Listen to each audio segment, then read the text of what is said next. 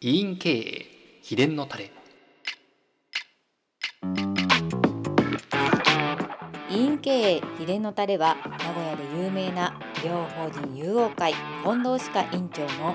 近藤正次先生に医院経営のコツを根掘り葉掘りお聞きする音声ラジオです。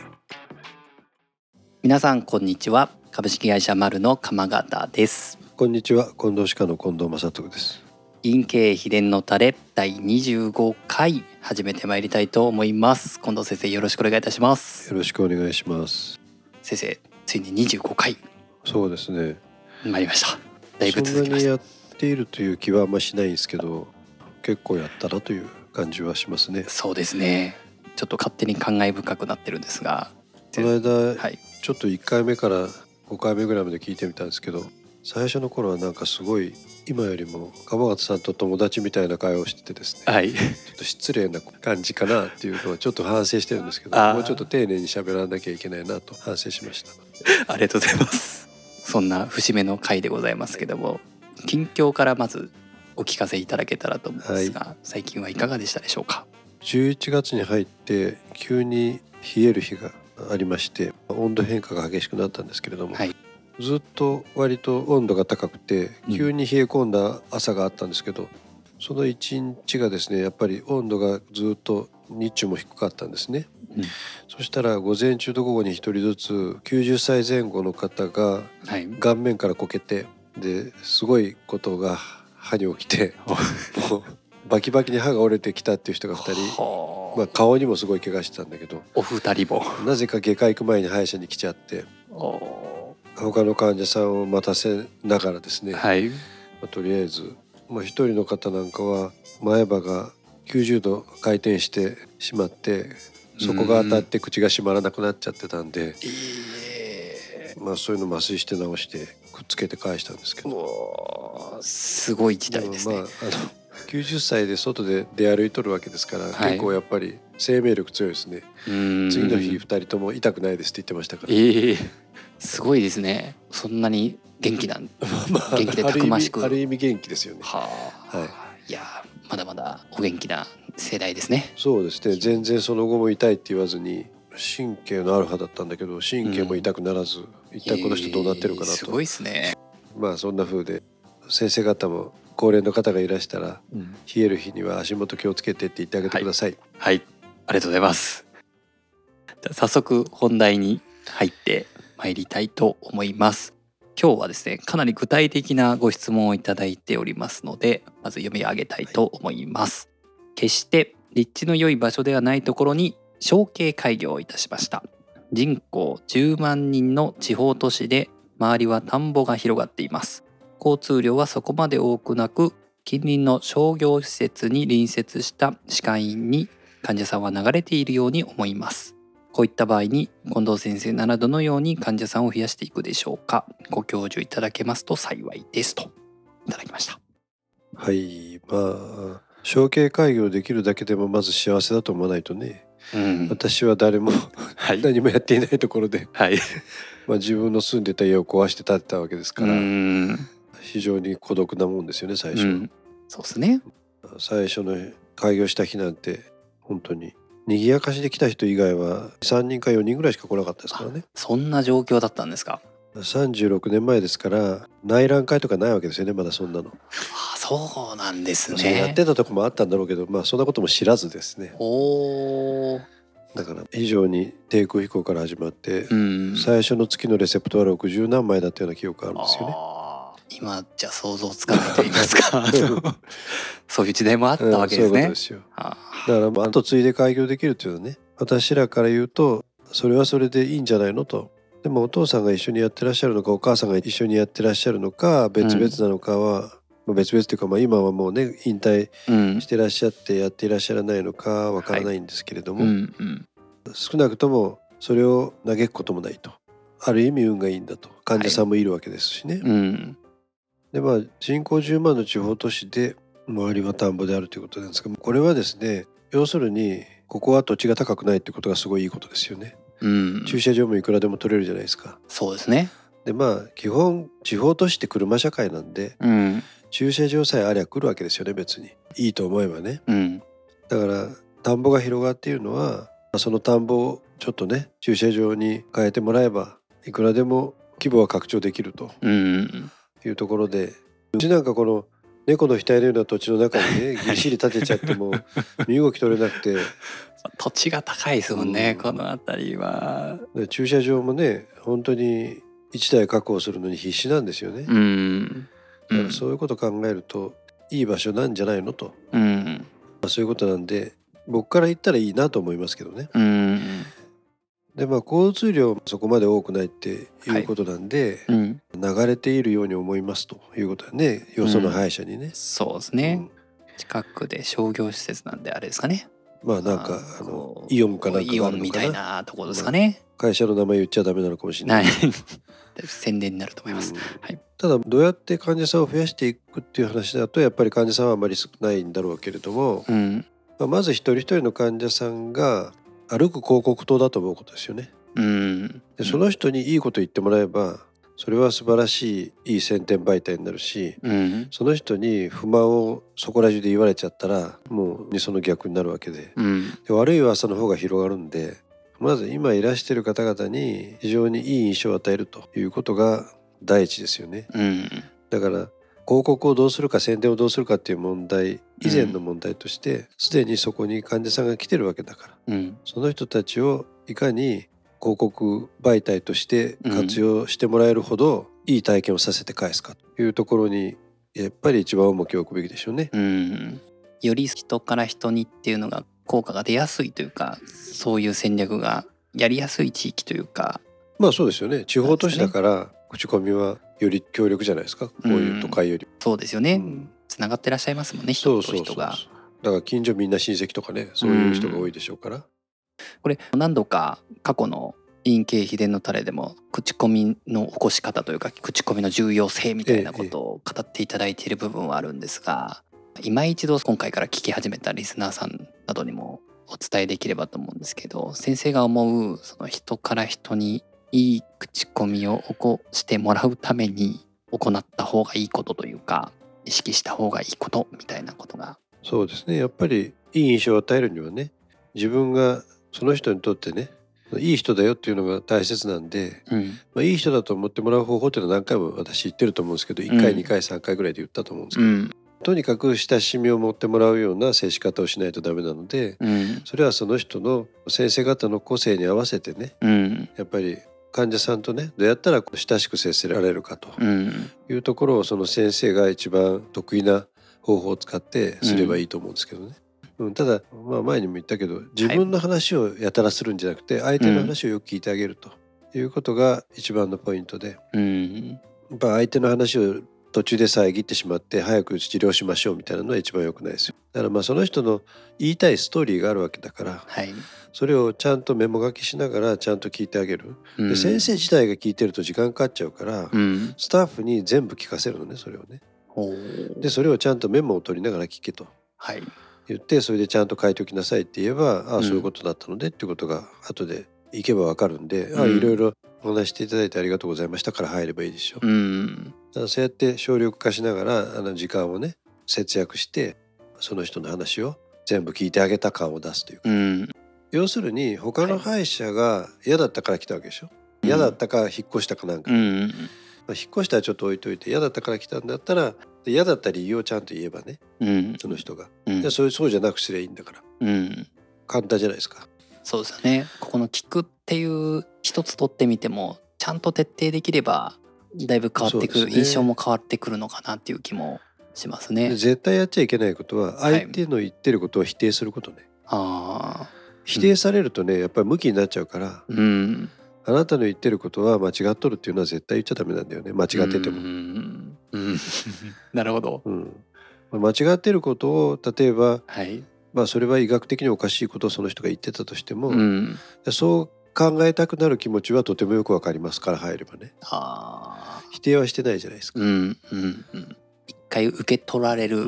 姿勢を取るわけですね、うんうん、私でも私があなただったらそういうふうに感じてしまっても当然だと思いますよと、うんうん、だけど隠された真実がそこにはあるんですよねみたいな話から、皆さんお気づきにならないんですけどみたいな、はい、であなたがだけが気づかんかったって言ったら、うん、あなたがちょっと間抜けなんじゃないのみたいに聞こえるけど、うん、皆さん気づかれないんですよって言われただけで、うん、あそういうもんだなと思うじゃないですか、はい、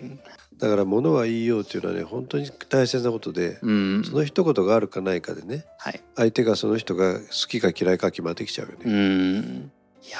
だいぶ今の問答だけでも印象変わりますよね。一旦受け入れるっていうクッションが入るだけで言ってることは同じなわけですもんね。その医学的にはそうそう違うよっていうのは最終的には伝えてらっしゃるわけですもんね。そういうことですね。だから例えば抜かなければいけないような、はい、ひどい状態の歯を前の歯医者さんで治療してたけどちっとも治らないから来たっていう人結構いるわけですよ、うんはあはあ、でそういうのが来た時にね、はい、あこれは前の先生がね、はい、言ってる通りでもう抜かなきゃダメですよっていきなり言ったら、うん、それは悲しいでしょ。そうですね。やっぱりダメかみたいな。そうですね。だからそこの悲しさをうまく汲み取ってあげないといけないわけで、うん、だから今までこれを何回治療したんですかとか言って聞いてね、はい、で何十回も行きましたって、まあ、それは大変でしたねと、うん、前の先生ももう悩んでたと思いますよ最後の方はつってね。あで、まあ、あなたがいらっしゃってもちゃんと治してあげれないから、うん、苦しい胸の内だったと思いますよって言って、うんうん、それでいや実はこれはねそれぐらいその先生が悩んじゃうぐらい、うん、状態が困難な状態になってるんですよと、うんうん、言えばなんかそこにストーリー性が出てくるでしょ、うん、ただ医学的にこれはもうバシですよっていうのと、うんうん、前の先生はどうしてたんですかと、はい、ああそうだったのねとあなたも苦しかったけど、うん、あなたも苦しいけど前の先生も苦しいんだとそれはでもその苦しみからまあ逃れるにはね、うん、あなたがそこでね今日決めなくてもいいけど、はい、いつかはそういう決断をするとね、うん、それは楽になるんだと、うんうん、今日はとりあえずね苦痛を減らす処置をするから、うん、一回頭冷静になって、うん、お家帰ってよく考えられたらいいんじゃないですかとでインターネットでも調べてごらんなさいと、うんうん、多分そうやって言われたケースはそうなるんじゃないかっていうことが書いてあると思いますよって言って、うん、自分だけの意見じゃなくてね世間一般がそうなんだという、はいまあうんコンセンサスがあるよということと、うんうん、あとあなたが前の先生にとこ行っとったのもね全くの無駄ではないんだと先生も一生懸命悩みながらやってくれたんだというところで前の先生に対する恨みみたいなのを減った方がいいでしょ。そうですね。今の先生がお話しいただいたような聞き方をされるとなんか患者さんとしては心が浄化されるというか報われる。そうですね。心の中にあるモヤモヤをなんか一緒に丁寧に共感してくださったというか受け止めてくれて、そうですね、だからこういうのはねやっぱり長いことやってる先生に限ってね、はい、短時間で解決しようっていうそういうテクニックを持ってると、うん、もう、もうあなたが行くこともいいからもう早く本題に入りましょうよみたいな風に医者の方がせかしちゃうわけね、患者さんを、はい、そうするとやっぱりすごい冷たくあしらわれたと思っちゃうから、うんうん、そういうことはいけないわけですよね。あだからこの先生が患者さん増やしたかったら、はい、そういうことに気をつけて、うん、とにかく初診で来た人は、うん、心が傷ついてるわけだから、うん、その傷を心の傷だよ、うん、歯じゃないよ、うん、心の傷をまず癒してから歯の治療を入るっていうことが一番大切だっていうことを肝に銘じたら必ず患者さんは増えてくると私は思います、うん、いやこれすごいですね。すごいことだなと。これつまりは初診の場合のゴールは患者さんの心の傷をまず癒すっていうところが目的ですかね。そうですね。そちらの手当から入ることでね。心の傷全然ない人は別にね、うん、定期検診に来ましたなんていう人はいいんだけどね、はいうんまあ、だけどそういう人もじゃあなぜ来たのという質問はするわけですよ私も、うん、あそうですかじゃなくてね、うん、なぜ今回は検診に来ようって思ったんですかと、うんうんうん、実はっていう話になるでしょ、はい、そしたら話が弾むじゃないですか、うんうんだからそこでああそうですかじゃあ衛生士とみたいな風でさらっと言っちゃってはすごくもったいないわけね、うんうん、だから単に親知らずが痛いから来たっていう人だって、はい、親知らずが腫れてますねそれじゃあ薬出しておきます、うん、それじゃあつまんないわけですよ、うんうん、これ何回ぐらい腫れたんですかとかね、うんうんうん、今回初めてですかとか、うん、親知らずっていう言葉聞いただけでちょっとドキッとしませんかとかいろいろ聞いてあげる、ねうんうんうん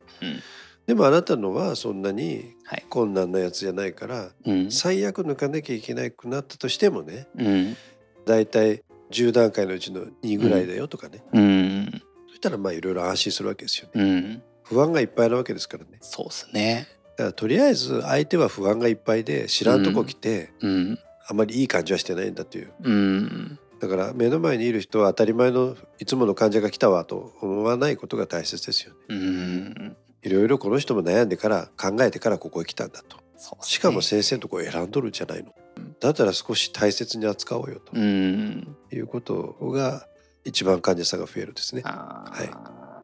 や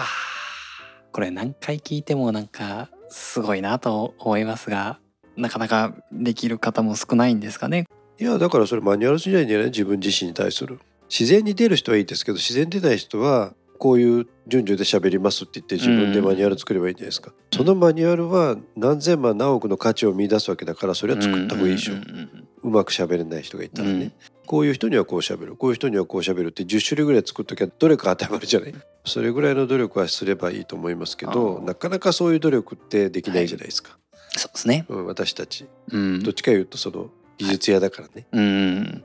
でも先生から見ても、例えばなんですけど、もともとコミュニケーションがそんなに得意でない方だとしても、やっぱり意識したりそのマニュアル化したりとか自分で落とし込むことによってある程度はできてくるものなんですかね。必ずできると思いますね。むしろ苦手な人がマニュアル化した方がうまくいくかもしれないですよね。話好きな人だとね、うん、人間に興味があるような人だと、はい、関係ない話をどんどんどんどんしてってあ、はい、本当のことやる時間がなくなったりもねすることもあるし、る患者さんの方が懐きすぎちゃって先生今度飯食いに行きましょうとかそういうふうになっちゃってもいけないし、あ、うん、そうですよね。だから患者さんを友達っぽくしちゃうのもあんま良くない、うんうん、絶妙なバランスがあるわけですね。そうそうそうそう、立ち位置というか、これはだから努力次第ですね。どういうタイプの方、キャラクターはそれぞれだと思いますけども、自分に合った方法でとにかく相手の方になんて親切な人と今日会ったんだろう、今日はいい日だわと思わせるっていうことじゃないですかね、うんうん、嬉しいことをしてあげるってことだよね、うんうん、例えばなんか落としちゃって、はい、後ろの人があ落ちましたって拾ってくれたら嬉しいじゃないですか、はい、嬉しいですね。そういう親切なことをすればいいだけの話だと私は思いますけど、うんうんうんうん、苦痛を感じて歯医者に来たんだから、うん、あなたいろいろ大変だったよねと、うん、じゃあその物語を私は聞いてあげましょうと、うん、いうことですよね、うんうん、大変だったからちゃんと言ってみたらと、はい、どうなっちゃったかを、うん、そういう接し方を常に、うん、誰に対してでもできるようになれば、うん、患者さんなんか増えるじゃないですか、うんうん、それできたらなんとなくあの立地とかももうもはや関係なくなってしまう感じもしますね、はい、だからそこで立地が悪いことが、はい、駐車場を大きく取れて患者さんが増えても拡張できるし、はい、そうですね、うん、すごいいいことですよ。そうですよね、うん、それで口コミで安定的に患者さんが来る入り口さえ作ってしまえば、あとは経営的には楽ですよね。そういうことですよ。そうですよね、うん、まあ、スタッフさん集めるのもねなかなか大変な時代ですけれども、うん、地方都市だったら車通勤したいという人も多いわけだから、そうですね、車通勤もさせやすいじゃないですか、商業施設のそばよりも、うん、駐車の、ね、コストも少ないからね、うん、ですね。意外と商業施設駐車場ありますけど結構行きにくかったりとか、そうですね、遠いからね駐車場から歩かなきゃいけないしですよね、休憩室が確保できないとかなんかいろいろあるみたいですもんね、うん、ああそうですよ。だから本当に家賃もね多分この人いらないんだろうし、うん、伸びしろめちゃめちゃあるあなたバラ色ですというふうに結論できればいいじゃないでしょうか。いいですね、はい、今後が楽しみでございますね、はい、ぜひ実践していただければと思います、はい、では本日はこれにてということで、近藤先生ありがとうございました。はい、お疲れ様でした。ありがとうございます。今回の音声はいかがでしたか。この音声ラジオは不定期で配信しております。次回の配信をお楽しみに。